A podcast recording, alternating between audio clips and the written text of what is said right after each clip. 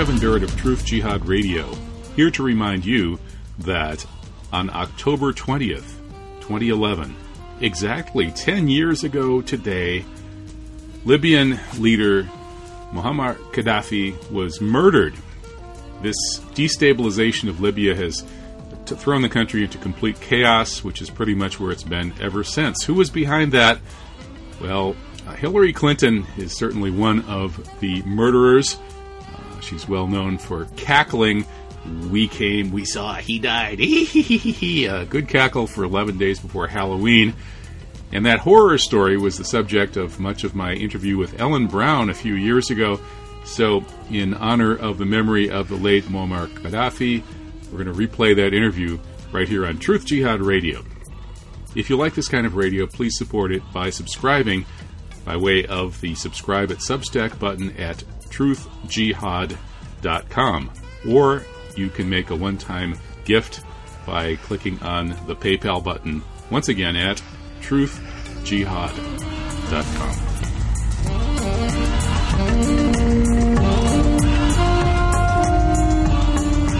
This is Ed Asner, and you're listening to No Lies Radio.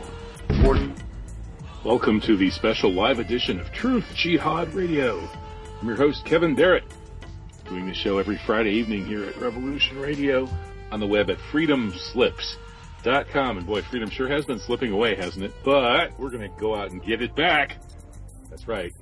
We're not uh, resting on our laurels here. Truth Jihad has been going on since 2006 when I started doing this show on RBN That's not Revolution Radio. That's the R4 Republic Broadcasting Network. So we've had 10 years almost of Truth Jihad Radio, and it's going strong. We've got Larry Silverstein on the run. If you've been catching my latest articles over at Veterans Today, you see that Larry Silverstein, the confessed demolisher of World Trade Center Building 7, is uh, con- confessing. He can't, he can't keep his mouth shut. He can't stop from spilling the beans. Uh, but we're, we're not going to talk about that in the first hour here. We're going to actually get going on a somewhat related topic, and that is the real reason why the elite does what it does.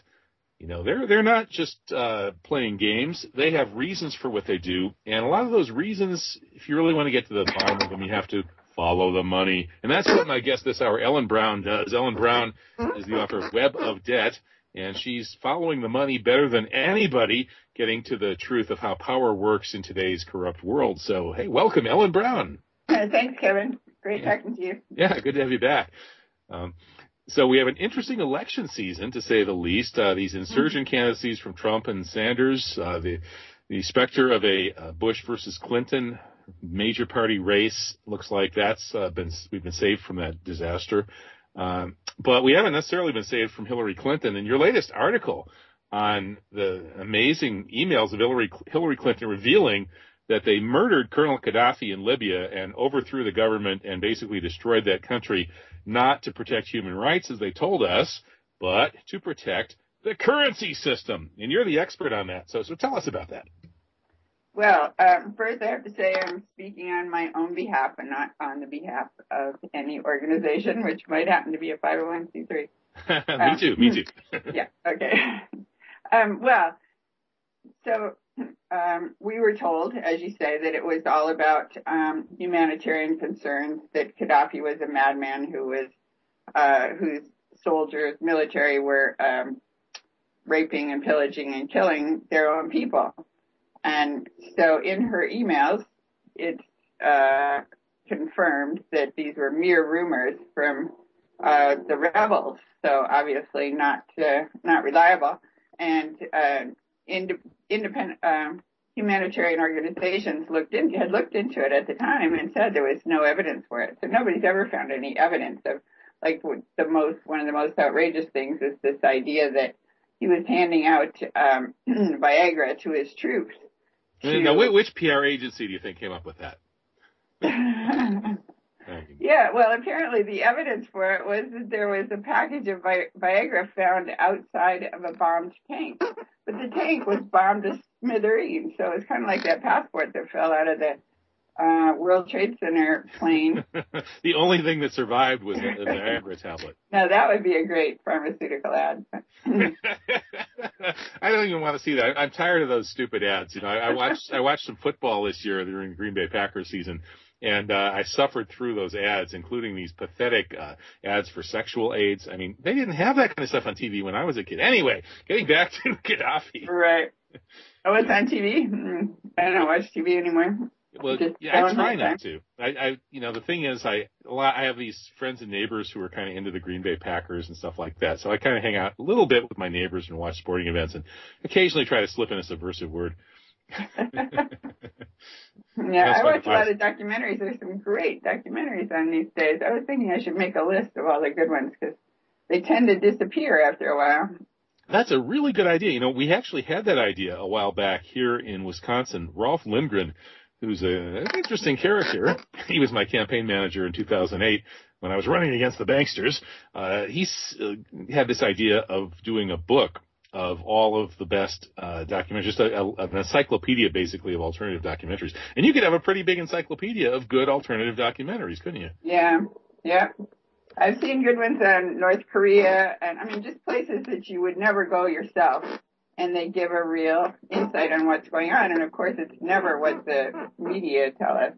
Right, right. Yeah, my old friend Andre Vltchek apparently touched down again, and he's been to North Korea many times, and I think he just wrote some something from there. I'm going to try and get him back on, but he, he says we've got it all wrong. That actually the North Koreans are heroic holdouts against the New World Order.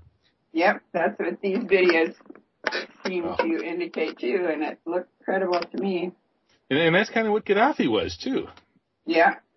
Well, so the other, with the other interesting emails, the, the email that uh, really piqued my interest and the reason I wrote about it um, was one from Sidney Blumenthal. A, third of these emails, there were like 3,000 emails that were uh, released on New Year's Eve of uh, December 31 last year, and about a third of them were from Sidney Blumenthal, who was um, the Clinton confidant for 20 years, ever since he uh, um, went after uh, Monica Lewinsky, said she was stalking the president, and that was that was the first we ever heard of him, his first notoriety.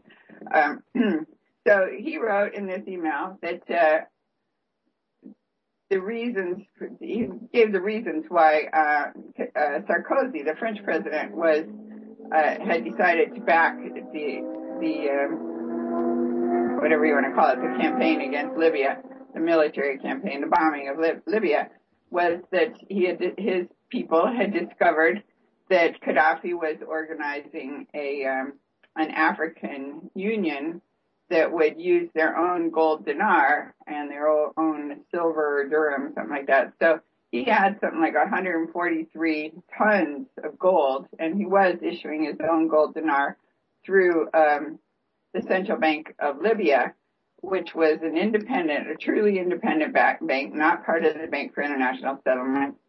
And through this bank, he did amazing things. Um, he was he funded this great irrigation system, the Great Man-Made River Project, which uh, is the world's largest irrigation system. But anyway, that wasn't in the email. But what the email said was that he was organizing the African nations to all do this, use only the gold dinar. And apparently they'd met several times and, and this was a real plan and they were planning to have this in place by 2023. And already in Libya, you couldn't buy his oil or do any kind of, of course the, the oil was nationalized, which is a bad, it's not a, not a model they want spread to start with. But already you had to go through the central bank of Libya to do any kind of trade with, with Libya.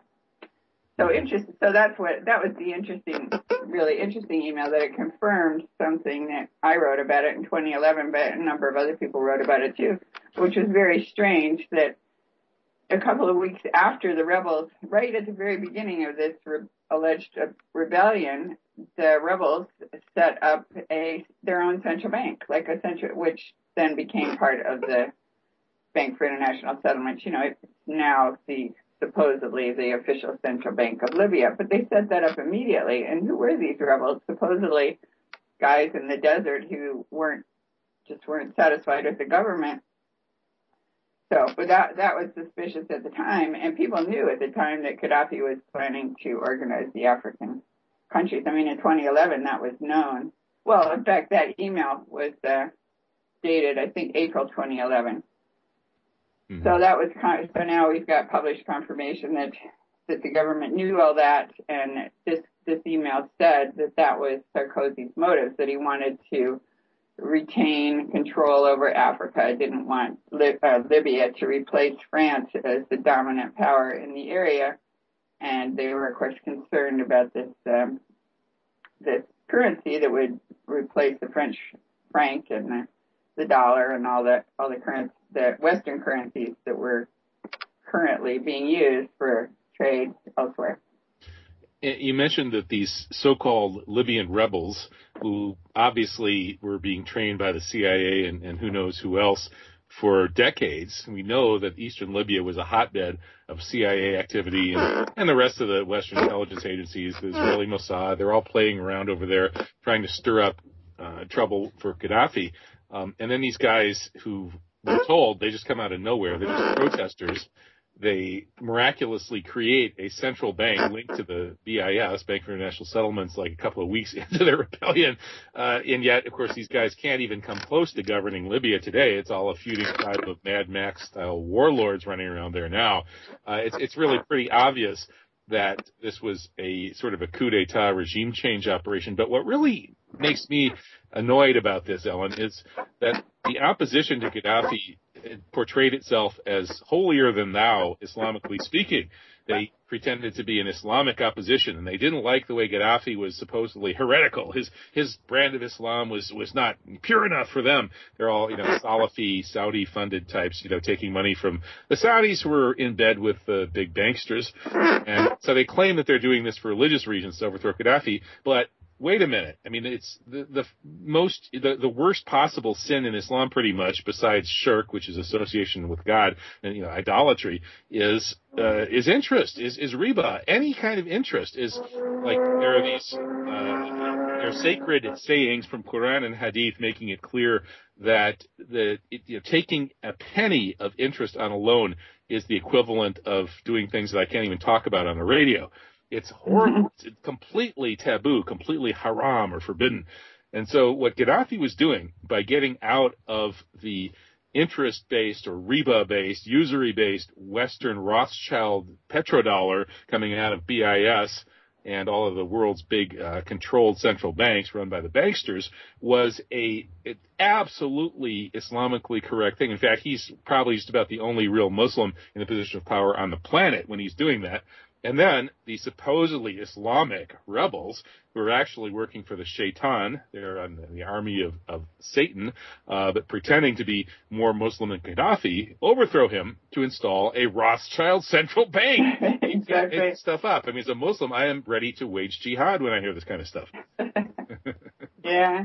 Well, and that's the beauty of having your own central bank. You could fund things interest free, which is what they did with the, that great man-made river um, I, I think, you know, Gaddafi, that was a 40 year project. It was these, you see pictures of it in these gigantic, um, tubes, whatever you call them, cylinders, um, made out of some sort of durable plastic or something that were, they're huge, like, uh, uh several people could stand in them and uh, there were several of these wide, so the, the water was just gushing out of the desert from underneath the desert. They found enough water underneath the desert, supposedly, to keep all of Libya in water for 50 years.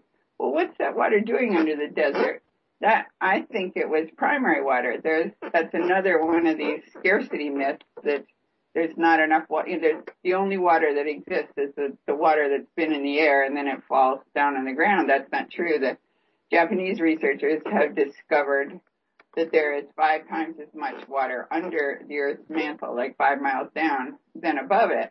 There are all these oceans of water underneath. Really? And of course, you can't drill for five miles, but whenever you have volcanoes or earthquakes, this stuff pushes up from the bottom up into these fissures. So all you have to do is find the fissures, and there are now new ways of doing that. Um, so Gaddafi himself said in 1992 when they managed to get the water to the cities, there, there, it was an ongoing project because they're still bringing water to the desert to turn it into agricultural land. But when they got it into the cities, he said, he kind of laughed and he said this, he was probably going to be killed for this. And he said that they would be redoubling their efforts to get him after they'd done it. He'd done this and he was planning to bring this whole plan to all of Africa, show them how they could fund their own development. They didn't need the West. They could have their own money. Clearly, they're very resource rich. All they have to do is kick out the Westerners who own everything and take back their oil, take back their um, gold and, and their resources. And the one thing they might have thought they were short of is water, but the water is there and he would have shown them. I mean, if we're ta- what we're talking about is ordinary aquifer water, the water wouldn't have been there. So how did he figure he was going to take water to all of Africa? But he's going to show them how to do what he had done, become self-sufficient. So. Wow, that's really interesting. Uh, you know, just as an aside, you're not playing with a rubber duck, are you? Uh, because there's, there's this weird squeaking. Uh, oh, I'm sorry. It's my chair. Your chair. You need to oil your chair, Ellen. yeah, I need to. I should use this big back chair. You're right. I see. Okay. Well, as long as you're not in the bathtub, uh, you know, playing with a rubber duck. I'm sorry. I'll try to sit still. All right. So, so yeah, you know, the the official story of the water underneath North Africa which I I learned, you know, because I'm a North Africa specialist. Supposedly, you know, I, I did a Fulbright in Morocco and got my PhD mainly studying uh, aspects of Moroccan Islam uh, and the official story is that the climate has changed, and what's now desert, uh, the Sahara of North Africa, it used to be uh, lush and green and uh, full of rain and, and, full of forests and jungles and swamps and lakes, lots and lots and lots of lakes. And it's explained that this isn't this wasn't that long ago, like 5,000 years ago, just as the Old Kingdom was rising in Egypt. Uh, that was towards the, the end of this period when there was tons and tons of water across what's now the Sahara. And there are, of course, famous cave paintings of the swimmers of the cave in the middle of the Sahara Desert where there's virtually no rain and there hasn't been for uh, a couple thousand years at least there are these cave paintings showing people swimming around and showing with you know with hippopotamuses and I forget what all the water animals were. Uh, so according to the official story, that aquifer water is aquifer water because there used to be lots and lots and lots of water there. The surface is all dried up, but of course it did go down under the ground and get trapped in the bedrock and stuff, and so there's lots of water there because it didn't used to be a desert. So that's the official story. But your version sounds really interesting, and I will have to look into that. Okay, go to primarywaterinstitute.org. They've got all kinds of research. Primary Water Institute. Cool. Okay. Yeah. Well, it, I mean, I think Gaddafi was right that they're, you know, when he said they're going to come after me for this kind of stuff, because that's what they do. You know, there's this brand new version of the John Perkins book. It's called The New Confessions of an Economic Hitman.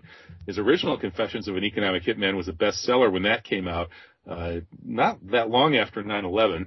And he came on my radio show and explained that the reason he wrote that book was he visited Ground Zero shortly after it happened, and he took a look at it, and he knew, based on the people he'd been working for, working with, that this wasn't done by guys in caves with box cutters or anything like that. Um, and he, he's kind of in the the book. He's a little bit uh, oh, he kind of tiptoes around it a little bit. I mean, you have to read a little bit between the lines, but he does tell you it. Uh, he tells you this that, that basically 9/11 Truth is the motivation for Confessions of an Economic Hitman, which was a New York Times bestseller, and and now it's out again with a, a lot of new material. Um, but anyway, he he talked about how his job was to go and basically run a kind of a racket, uh, shaking down heads of state, offering them a fistful of hundred dollar bills in return for taking usurious unpayable loans from the World Bank. And the purpose of this was to get these countries deep into debt they could never pay back. So then the banksters could lean on them, as it were, L-I-E-N, or however you want to spell lean on them, and grab up all their resources. Uh, so this is kind of how it works. And then if, if the leader of the country wouldn't go along with Perkins or the other economic hitmen, in would come the jackals or, or the asteroids, whatever you want to call them, the professional killers who specialize in taking down leaders of countries or U.S. senators like Wellstone or whoever in plane crashes. And if, or they'll, they'll also sometimes apparently give people cancer, as happened to Hugo Chavez. And so, so these people, they, and if that doesn't work, if they can't get to them with the asteroids, then they send in the military one way or another, which they had to do to, to Saddam Hussein, and it's what they had to do to Noriega in Panama, and uh, that's pretty much what they had to do to Gaddafi as well. So that's really how the world is run. It's obvious that Perkins was right, even though the, the establishment doesn't want us to admit that. Uh, and, and it's really disgusting. I mean, this is, these are the people that rule the world. These, uh, you know, these racketeers, these, these criminals. Uh, uh you assume they're people. You, wait a minute. You, you're already going down the rabbit hole or the, the, what do you call it? The water hole, uh, the, the water crevasse of water conspiracy theory. Don't tell me that you buy into David Icke's contention that we're being ruled by uh, alien uh, extraterrestrial lizards. Well, well, I, I would. I, I do listen to his stuff. It's pretty interesting. Um, I also listened to Catherine Austin Fitts, who became convinced after, you know, she was Assistant Secretary of HUD under George Bush Sr. And uh, she she lost her. She was investigating all this money that disappeared, the black budget money. They're very innocently, you know, just trying to keep the budget and she developed a program to figure out where it went and all of a sudden she lost her job and and everybody was after her and she was afraid for her life. Um so she wound up you know really looking into it. But she said when she worked with those people whoever they are the military people she said they weren't human. I mean there was they were cold. Like they didn't have empathy. There was something different about them. Mm-hmm. so she she and then the the more she got into it i mean after she had all these terrible traumas she decided they were ETs and they weren't from here. But then, of course, there's a whole school of that we're all ETs. That um, well, and how can we all have feelings? Well, I mean, we are all genetically manipulated going back thousands of years, and that's why that's why we don't really belong here. I mean, the animals can sleep on the ground and eat stuff right off the trees, and they don't have to wear sunglasses or sunscreen or, you know, we're not really adapted to this place all that well. yeah. So the ar- argument is that, we got, we were genetically manipulated and there were, that, that goes back to the Sumerian cuneiform writings, which say that there were two gods. There was one that was trying to exploit us, just wanted a worker race to, to do the work. They mine the gold and do the agricultural stuff, tend the garden. And then the other was the one that actually genetically manipulated us along with his consort Inanna. And they, he, he saw us as our children, as his children, and was the loving God. So you've got two forces in the universe that the, uh, the one force that's exploitative and it, well, it'd be like the Matrix. I mean, it just, it all makes good, a good, it's interesting, an interesting possibility. like the Matrix, that there's a fourth dimensional level where there are entities pulling the strings. I mean, it just seems to me that so many amazing things are going on. It is hard to imagine how human beings could pull off some of these things. Like my ex-husband worked for USAID, and I, when I posed these theories about 9/11, he said, "No," he said the government couldn't pull that off. He said, "I worked for the government; they are just not that organized."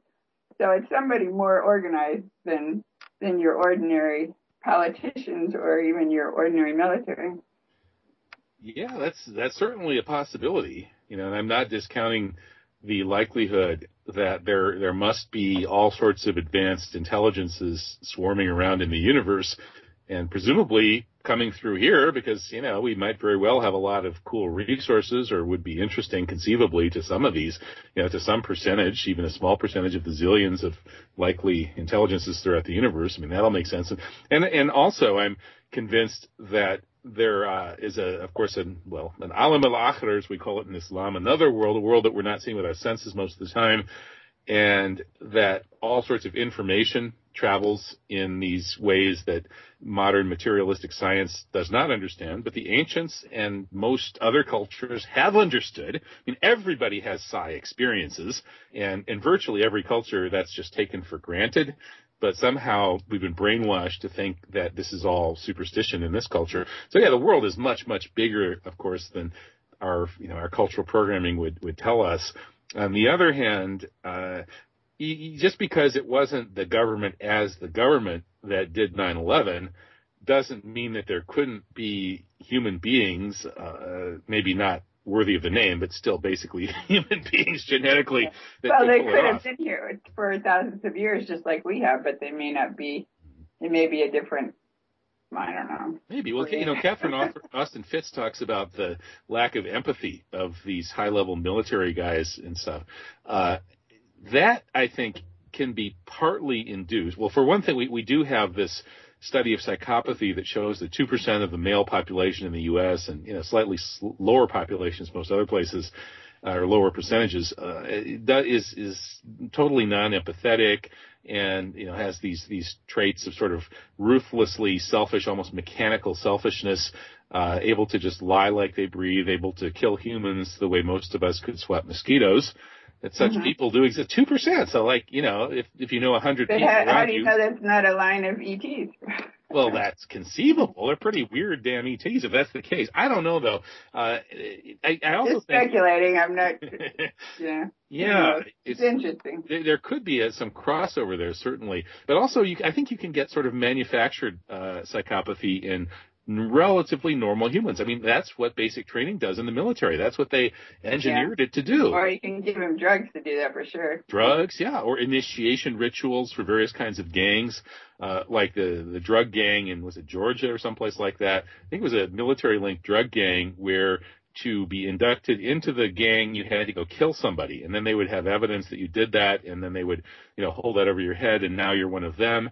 And probably the people that do this kind of become psychopathic just uh, based on what they've done. Likewise with the people at Skull and Bones, like like Bush and John Kerry, they both lay naked in coffins in front of all of these other people in the in the crypt at Yale University uh, and masturbated uh, while recounting their entire sexual history to this assembled crowd around them, which supposedly includes some of their fathers. I mean, this is bizarre. The people that do this, and then they're trained to believe that they're the elite. Uh, they should only care about their bonesman brothers, and everybody else is just uh, sheeple to be manipulated or used. And you know, they probably, I think they manufacture psychopaths through these kinds of rituals. So I think normal humans can become psychopathic, whether or not we have any alien DNA. And I would think that maybe if we have some alien DNA, it wouldn't all be making us psychopaths. Maybe some of it would actually be making us better, more special. Maybe, you know, maybe the great people like Jesus, Prophet Muhammad, peace upon him, people like that actually are more alien than the average person. They're certainly, you know, better than your average human. Yeah, well, and I would agree. I mean, there's this whole other universe that we haven't explored. That the fact, it, it just the fact of consciousness isn't really admitted by science. I mean, you can't find it. What is it? It's not really studied.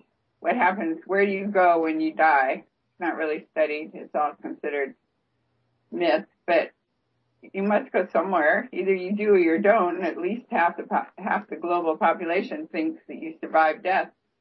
So. Well, and they're probably right. Uh, the empirical evidence, which is mostly kind of anecdotal, but it's good anecdotal evidence suggests that yes, there is this evidence for the survival of consciousness after death, at least in the sense that there are many, many, many cases of little children who have these memories of people who lived and died before them that have been quite fully confirmed. Uh, and I, interestingly enough, the place I first saw this evidence was in a, an article by none other than David Ray Griffin, the greatest scholar in the 9/11 truth movement. He one of the reasons that when I heard that he was saying that 9/11 was an inside job, that really woke me up and made me look into it. Uh, was I'd studied David's work uh, before. I used some of his work in my dissertation, and one of the things he had done was a study of the evidence for the survival of consciousness after death, and he had concluded that it was very, very strong. And that was the first place I ran into. This was back long before 9/11 or any of that. That was this is the you know kind of place where I first was encountering uh, Griffin. Yeah, so yeah, I, there is there is that evidence. I used to study that stuff too when I before I went to law school. When I figured out I couldn't support myself as a writer, I um, studied all these things I wanted to write about in my 20s, and that was one of them. But I, I bet I know the book. It's 20 cases suggestive of reincarnation by Ian Stevenson of Duke University, right? I think that was one he was referring to. Yeah, yeah. Uh, and, and of course, there's all kinds of other evidence for psi. Uh, and, and my favorite work along those lines, at least, you know, the popular work is, is by Dean Radin, who I had on the show, oh, when was that? Like two or three years ago. Uh, and, and he's with the Noetic Sciences Institute. He used to teach at University of Nevada, Las Vegas. And one of the things that he was involved in there was that all the casinos in Las Vegas hire psi people. They hire telepaths and uh, and clairvoyants to stop the psi cheaters. they have to uh-huh. pay money to make sure that psi cheaters don't come into their establishments and rob them blind. Uh, so you know, and, and, there are lots of other actual applied psi uh, things going on all over the place, including in the military, where The Men Who Stare at Goats by Jon Ronson was apparently written and turned into a movie, partly to sort of make light of this area and to, to hold up the parts of the military psi research that are that didn't really work or that can be ridiculed in order to d- direct attention away from the ones that are working all too well. Mm-hmm. But a lot of those people are obviously pretty psychopathic if they're not alien reptiles. it's, you know, they're doing terrible things. And, you know, they're torturing people at Guantanamo as part of mind control experiments, uh, as Ronson finds. And Jon Ronson, he's, yeah, he's this Jewish middle class, very establishment kind of guy from London, you know, and he's, his job is to kind of explore these crazy conspiracy theories and, and kind of make light of them and, and have some fun with them, write humorous books. But even Jon Ronson has to admit that, yeah, they were doing this, these horrific mind control experiments at Guantanamo. They were blasting people with like heavy metal music, or there's some other really bizarre choices of music they were hitting these guys with, and just blasting them for 24/7 for God knows how long. And who knows what they were putting under the music. Uh, but there were all kinds of these torture-based, trauma-based mind control things going on uh, post 9/11, just like back in the 50s when they murdered, I think more than 100 people were actually tortured to death in the CIA mind control experiments in Project Artichoke. So the people that do that kind of stuff, and, you know, some of them, like, what was his name, Olson, who was murdered for being unreliable and possibly spilling the beans about this torturing, you know, huge numbers of people to death in CIA mind control experiments. People that do this stuff, I don't know if they're alien reptiles, but uh, they, they definitely have some kind of empathy deficit. Mm, empathy deficit. Well, speaking of religion, can I ask you? Sure. Since you're an expert, um, you keep you hear different people like, well, now that we have this whole Trump issue about racism and stuff, and you see people quoting the um, the Quran saying basically kill all the infidels and that sort of thing. You know, outrageous things. And I'm sure that's not what it really says, but I wondered what your take is on all that. Yeah, it's it's really kind of amazing if you've been through any religious studies and done any work on Islam that this anti-Islam propaganda campaign is all I shouldn't say all, but it's it's primarily driven by people who identify as Jews. Let's let's be honest about this. And essentially these people who identify as Jews are trying to convince people from Christian backgrounds that Islam is evil and crazy and we need to have this huge war on Islam. Oh, and just incidentally, that'll help uh, protect the future of the occupied state in Palestine. uh, so, so let's compare the Quran and the Jewish Torah. Okay. Uh, now, anybody who sits down and actually reads those two books and of course, to really read them, and especially the Quran, you need a little bit of Arabic, or you need to look at a few different translations and, and listen to how people are, you know, explaining them. But there's no comparison. The, you know, the Quran is is totally milk toast. It's Mother Teresa compared to the Torah or the Old Testament. The Old Testament is full of insane genocidal passages thinking, mm-hmm. kill them all, kill the men, kill the women, kill the children, you know, burn all their crops, kill all their animals, burn the whole thing to the ground, yada, yada, yada, on and on and on and on and on. There's tons of insane genocidal stuff in the Old Testament, plus all kinds of other insane stuff like, you know, Abraham supposedly is going to turn his wife into a whore to try to manipulate the Pharaoh. And, uh, you know, I, I don't even want to get into it. It's just, it's, it's, it, you know, anybody who takes the Torah as a holy book is completely out of their mind. It's great literature. It's really good literature. It's wonderful to discuss it and try and derive some interesting morality and philosophy out of that. But it is an utterly insane book. Anybody who took that as scripture, the word of God telling you how to behave, has got to be a lunatic. And yeah. yet the people who come that... out of that tradition are trying to tell us that the Quran, which is totally sensible, if you read it properly in context, it is utterly 100% sensible. It's mm-hmm. and they're trying to make the Quran out to be the crazy book. These people, uh, it's their chutzpah is beyond description. Mm-hmm. Yeah, I thought about that with these false flags that they're accusing um, Gaddafi of doing. I mean, who would have even thought of that? Putting the, uh, fake dead bodies around to make it look like the Americans were bombing. That was supposedly the, our defense to their evidence that we were bombing.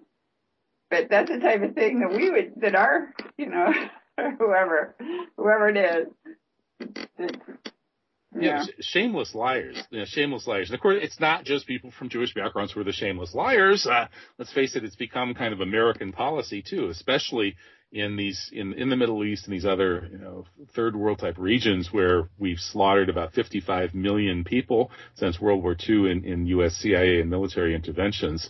Um, but but getting back to the religion thing, uh, the the stuff about slay the infidels in the in the Quran, there are these are well number one that's a very very small part of the Quran that is being yanked out of context, and number two you go back and you look at these particular passages that are supposedly being quoted, and they are all clearly revealed passages about particular situations. And the basic situation here is that they're at war. The Muslim community is has, you know, is trying to fight for its life. The Prophet Muhammad was almost killed. They tried to kill him. They had brutally persecuted his followers. And to save his life, he snuck out of town and barely escaped with his life. So they set up this alternative community out in Medina. And Mecca was clearly going to crush Medina, and Mecca is run by these so-called pagans or polytheists, the mushrikun, etc., etc., the the kufar, these these words for infidel or whatever. These that describes these people that the first Muslim community in Medina was at war with, and so the the word in Arabic, uh, qatila, uh, qatala is the is the root, means it can mean either to kill or to do battle with so basically what this these passages are about is you know we're at war and we're we you know we have to do battle with this enemy and that's all it is. It has nothing to do with running around so supposedly killing unbelievers. Uh, that's totally the product of uh, ripping it out of context in order to distort it. Mm-hmm. yeah and i think one reason that um, well for example that donald trump thinks that that muslims hate americans or some Muslims or many Muslims, is that if you actually believed that the World Trade uh, Center was brought down by Muslims in airplanes, then you would think these guys are really dangerous and they really hate us. They're they're out to get us for some reason. It seems to me that um, that's probably the whole goal to split people up to make people suspicious of their neighbors so you don't you're you don't want you don't get together with your neighbors and um, overthrow the existing government, or I shouldn't say overthrow, but you know what I mean, change the existing government. That we're all afraid. We're supposed to be afraid, very afraid, afraid of who might be living next door to you that might be some religion that is theologically or whatever doctrinally out to get you. And the evidence is these horrible things that supposedly Muslims did that we question whether Muslims really did them. Right, right. Yeah, I, I think that divide and conquer thing, uh, that politics of fear thing, um, this is very much part of it. And, and when you ask yourself, well, why do they specifically target Islam?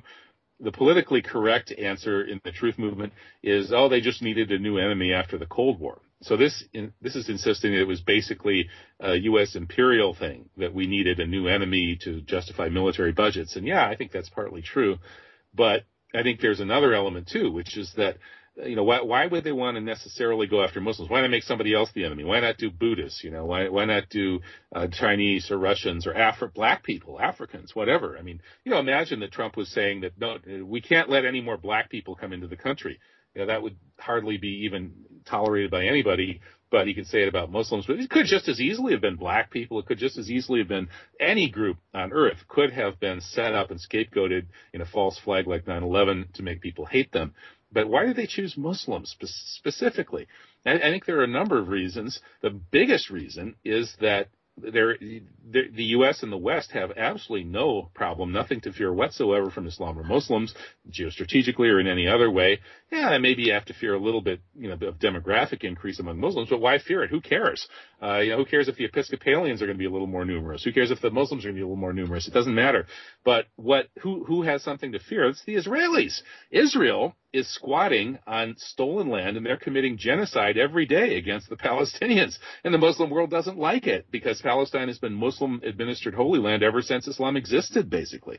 So Israel has a huge problem with Islam and with Muslims. And they had to sell that to the whole West and say, you guys all have the same problem too. And that's what those Israeli spies arrested for uh, setting up in advance and then filming and celebrating the destruction of the towers told the police who arrested them. They said, the Palestinians are not just our problem, they're your problem. They're everybody's problem. And of course, that was the, the message of, that was the number one message of 9-11. It's really about dragging the entire West into an eternal or at least hundred year war on behalf of Israel against the Islamic world. That's the biggest reason. And part of the reason they had to do that, Ellen, was that Muslim uh, demographic increase in the Western countries is posing a, or was then, posing a political threat to the Zionists and the central banksters. Because in Islam, there's a very, very strong movement against lending at interest, against usury. So Islam and Muslims are natural enemies of the central banksters and this currency system. And then number two, Muslims uh, were starting to learn how to exercise their democratic rights. And if that had continued the way it was happening in 2000, today there would be no Israel. It would have already been gone because it was actually Muslims who elected George W. Bush in 2000. Sami al-Arian organized the Muslim community in the United States, delivered the Muslim vote to the Bush Cheney ticket, stupidly as it turned out, but Bush Cheney promised to stop kidnapping and torturing and disappearing Muslims, and uh, and the Democrats didn't. So boom, they, they, normally 90% of Muslims in the U.S. were voting Democratic. Sami al-Arian organized the Muslim community in the U.S. and especially in Florida, delivered the election and especially Florida to Bush Cheney. And that, that was just the beginning. And if there hadn't been 9-11, that process would have reached the point that Muslim empowerment in the U.S. and in Europe today would have led to the voting down of any kind of support for Israel and Israel would have folded by now. Uh, so that, this is why they did 9-11. It, this, the way things were going in 2000 with the demographic issue in Palestine, the intifadas, uh, the, and the growth of Muslim power in the democratic electoral system in the West was going to be putting Israel out of business within a decade. That's the main reason they did 9/11. Hmm. I recently saw a video. Uh, uh, it was Larry Silverstein in the summer of 2011, or was it 20? I mean, sorry, was it 2001 or the summer of 2000? I forget. But anyway, hmm. before 9/11, and he had contracted to to lease the World Trade Center, and he he said about Building Seven that it was going to have to be rebuilt or redone, and they were going to chop three floors off the top. They were going to make it three floors shorter, and they are, had already done the design. So there's only how are you going to chop some floors off? You're going to have to demolish the thing. So it was the suspicious building that went down for no reason. He just he admitted on tape that they had decided to pull it, which meant to do a demolition on it right then at you know during 9/11. So th- it was definitely a plan. yeah, you know, I just wrote that story up for Veterans Today uh, yesterday. Oh, really? And, and, yeah, posted the video where he. This, now, this video was actually from a talk he gave like a year or two ago and in that talk, he admitted that they had uh, planned, oh, okay. desi- they designed the new Building 7. Uh, okay, I'm quote, probably quoting you. Sorry. You probably are. he, he, he, said, he, said he, uh, he I was impressed. It was compelling. They, yeah, they designed the new Building 7 in uh, April of 2000. So that was uh, what a year and a half before 9/11. They already designed the new Building 7, and yet, as Richard Gage pointed out in his appearance on False Flag Weekly News today, that that couldn't. There's the timeline doesn't make any sense it, unless indeed that was true. Uh, and to do that though, that meant that like how how could they do a new Building 7 with no way of taking down the old one because there was no way. Uh, you can't just t- do a controlled demolition in the middle of New York City. It's there's no way you're ever going to get a permit for that. Uh, and so you, you take it down piece by piece and it's going to cost you uh, hundreds of times what it's worth. Uh, so it, it, just makes no sense that out of the blue in the in April of 2000, Silverstein and his people are going to design a new Building 7 without any conceivable way of getting rid of the old Building 7. I mean, at that time, Ellen, the tallest building that had ever been demolished in a controlled demolition was about 30 stories. Building 7 was 47 stories. And of course, the Twin Towers, which they were also desperate to demolish because they were condemned for asbestos. They had antiquated communications equipment. And John Perkins talks about this in Confessions of Economic Hitman uh, these, there was no way they were going to get these demolitions, and yet they had to because the city was ordered to uh, to get rid of all the asbestos from the twin towers, and that would have cost billions, probably double digit billions again, way more than these useless old white elephant buildings were worth. Uh, so Larry Silverstein then goes and buys the whole World Trade Center complex. He already owns seven, but he goes and buys the rest of the World Trade Center complex uh, and finishes buying it on a hundred year lease in July of 2001, two months before 9/11, he hardballs his insurers to double the terror insurance and change the terms to cash payout.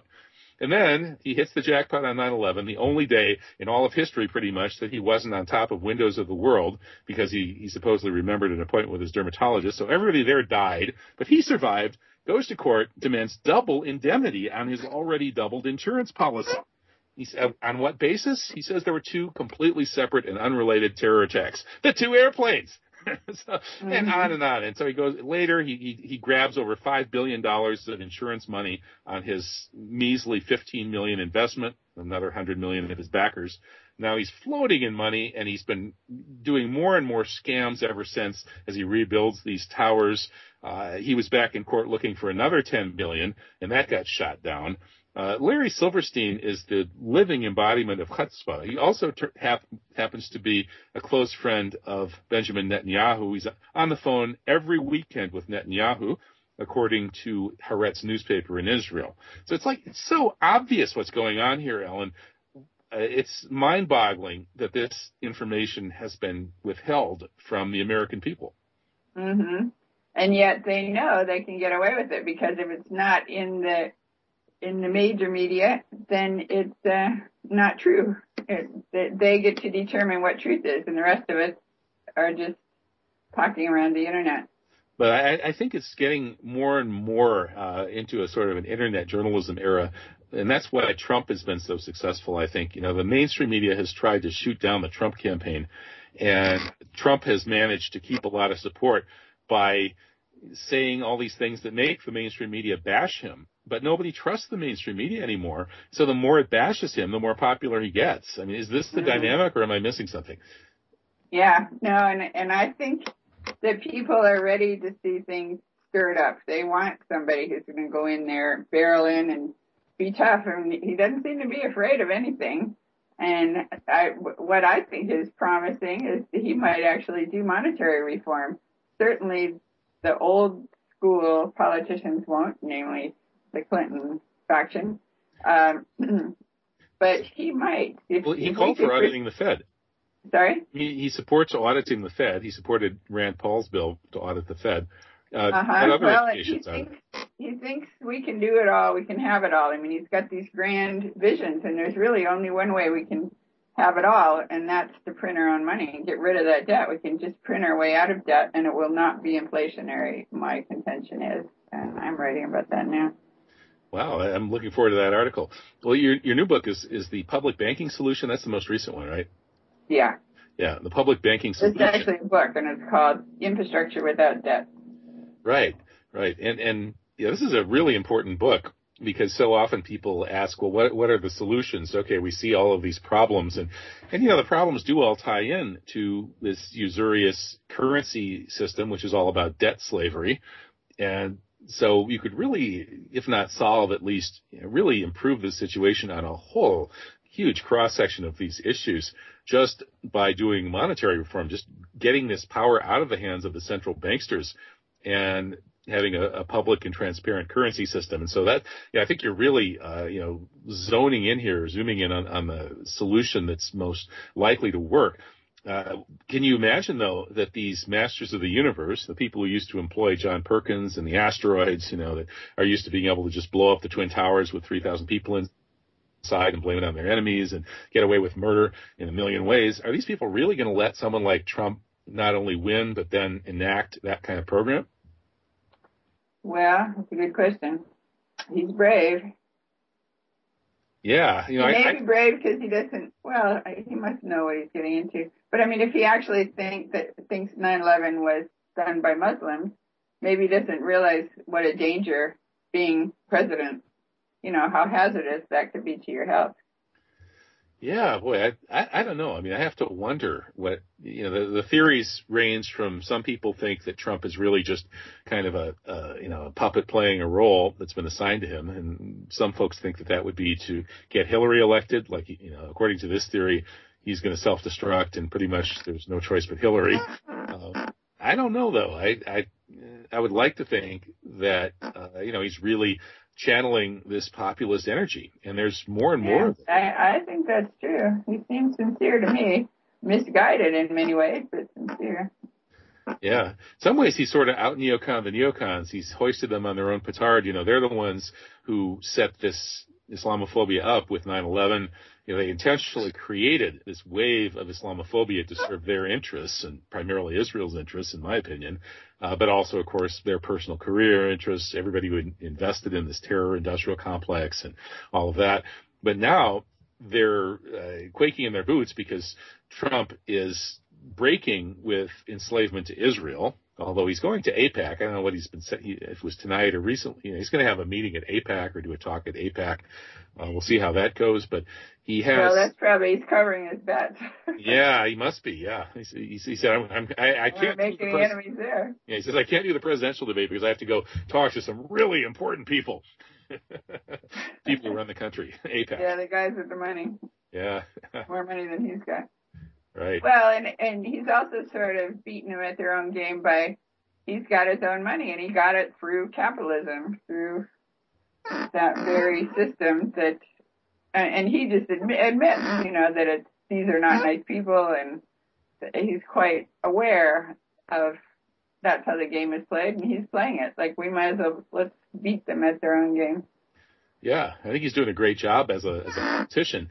As much as I have to say that it's it's pretty disgusting. We've had this you know anti-Muslim genocide since 9/11, and you know buying that official story, which he supposedly doesn't. I mean, we've heard from was it Roger Stone, one of his top advisors, that he knows that there's something hinky about 9/11. Uh, uh, so if so, you know why would he be ranting about how Muslims hate us and we have to keep Muslims out of the country and we might have to make them wear yellow moons or whatever. Uh, well, maybe that's all a political game or just channeling the populist zeitgeist. I don't know. Mm-hmm. Well, but then looking on the flip side, if he, he what he said was we have to, they're, they're really upset about something. We have to look into that and find out what really happened. So if you really looked into what really happened, we might get some we might get it, you know, something like an investigation, like the Pecora investigation in the 30s or whenever it was, investigating the um, Federal Reserve. Well, this this would be it would be such forces uh, rising up against any kind of real investigation of 9/11. Uh, I would really wonder how that could possibly play out. And you know, sure, it, ideally, somehow it would it would turn into a real investigation, get at the truth, and you know lance this boil and heal the country. But I could also see that the forces arrayed against it would see, oh well, Trump he's he's ridden into the White House on all this you know, populist Islamophobia, so let's just do another 9/11 type thing, and he's not going to have a whole lot of choice because we're going to really make it look like it was done by Muslims. We're going to set up the patsies a lot better this time than we did that time. Uh, and well, I don't know. They they keep all these false flags, you know, immediately. It used to be it took a couple of days anyway before people figured out there was something fishy about it. But now immediately the day it happened, somebody's got a video up with all pointing out all kinds of suspicious things. Yeah, well, and that's people are very suspicious these days. They're not going to be. Yeah, that's that's the whole theme of of my new book, another French false flag, bloody tracks from Paris to San Bernardino, it's that book is not just about the Paris and San Bernardino false flags, but also about this new phenomenon of people just jumping on them right away and exposing them and, you know, arguing that we should essentially assume these things are false flags until proven otherwise. If it, if it walks like a false flag, if it quacks like a false flag, it's probably a false flag. And the more people think that way, and they, you know, my article after Paris went viral, hit 100,000 reads in a day or two. My article after San Bernardino hit uh, 300,000 reads within a day or two. Obviously, there's a huge audience out there that is interested in learning about these things as false flags. And I think that's putting us in a different world. And if we continue on this path, pretty soon, they're not going to be able to do any false flags because they just won't work anymore. Yeah, hopefully. Yep. So, so I hope that we reach that point before you know Trump gets into the White House and the neocons say, "Oh boy, you know, we don't want to be swinging from a rope, so we better you know do a do a big one and you know blow up the Sears Tower in Chicago or wherever." And uh, I mean that that's the natural thing for them to do to try to stop Trump or try to head off any kind of serious uh, thrust after their own power. And you know if it's, if it's going after the power of the banksters as well as the neocons you know, you know that's that's a recipe for some real interesting uh, havoc. Yeah. But yeah, we'll see how that plays out. So we only got have about a minute left before the bumper music starts. Ellen, uh, tell us about your website and uh, and your books. Um, well, my website is ellenbrown.com, and my two books on this subject are Public Bank Solution and Web of Debt, and they're available on Amazon and my website has hundreds of articles on the subject. All right. Well, this recent article on Hillary's emails exposing that the real reason for taking out Gaddafi was not human rights, but it was to keep the bankster monopoly on currency in general and the French monopoly over North Africa in particular. I imagine the U.S. Uh, interests in Africa as well were affected. I mean, this is a, a really good, a very, very important article. You said your next article is about Trump? No, Oh no, I, I was saying I was writing. I'm writing a book on infrastructure without debt. Ah, okay. Now I have to avoid. The, I mean, Hillary's emails was just. I was just presenting the facts there, but I'm not allowed to get into politics. okay, so you're not going to tell us who you're going to vote for. Um, Jill Stein. Jill Stein. Okay. Yeah, I, I can kind of see. Uh, just, well, you know, we're going to have. Well, no, I'd vote for Bernie, but I, I just. I guess I'm not supposed to say that. But anyway. Yeah, I, I think Bernie is at the top of my list too. It's a question whether he'll get the nomination. That's the problem. But, but you know, we have an alternative, Ellen. In the second hour of the show, Ed Baker is coming on, and he is a presidential candidate from Arizona, and we're going to hear uh, what he has to say. So we'll, we'll see if he's on board with. Thank you so much.